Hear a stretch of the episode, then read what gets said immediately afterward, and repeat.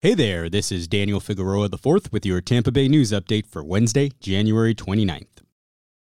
A state lawmaker from Tampa Bay plans to introduce legislation to the Florida House that would allow Florida inmates access to more forensic testing. Republican chairman of the House Criminal Justice Committee, Jamie Grant, said the bill was partly inspired by the story of Tommy Zeigler, a 74 year old death row inmate. Zeigler was convicted of the 1975 killing of his wife, in laws, and another man at his family's Winter Garden furniture store. His case was featured in a series of reports and podcasts by the Tampa Bay Times called Blood and Truth. Currently, inmates are rejected by courts and prosecutors if DNA testing wouldn't clearly exonerate on its own. But the new law would allow DNA testing in cases where it could simply provide evidence of innocence. The law would apply to cases such as Zeigler's. His requests for DNA testing have been denied multiple times, most recently by State Attorney Aramis Ayala, who said she didn't think such evidence would exonerate him.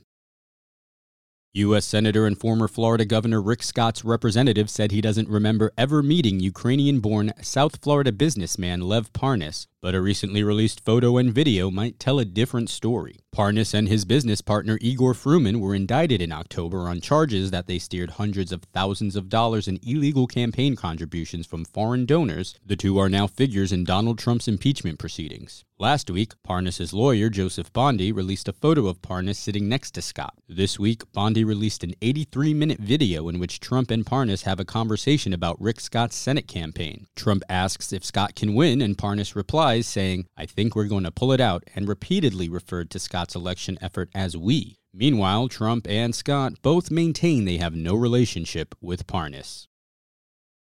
An 18 year old Newsome High School student said he was attacked by a man dressed as a pirate while defending a group of teen girls during the Gasparilla Parade Saturday. Ethan Shamblin said the man was hitting on the girls who are 16. When Shamblin told him that, the man allegedly said, If they're 16, I'm 16. Shamblin called him a pervert and said the man then jumped towards him, hitting him in the back of the head and trying to slam his head into the ground. Tampa police are now searching for a suspect described as around 25 years old. He was wearing a red and white striped shirt with black shorts and introduced himself as Brant and as Kelly. Shamblin's mother said her son's actions were heroic but dangerous, and she doesn't recommend anyone doing the same. She's thankful, she said, the man didn't have a weapon or cause more harm.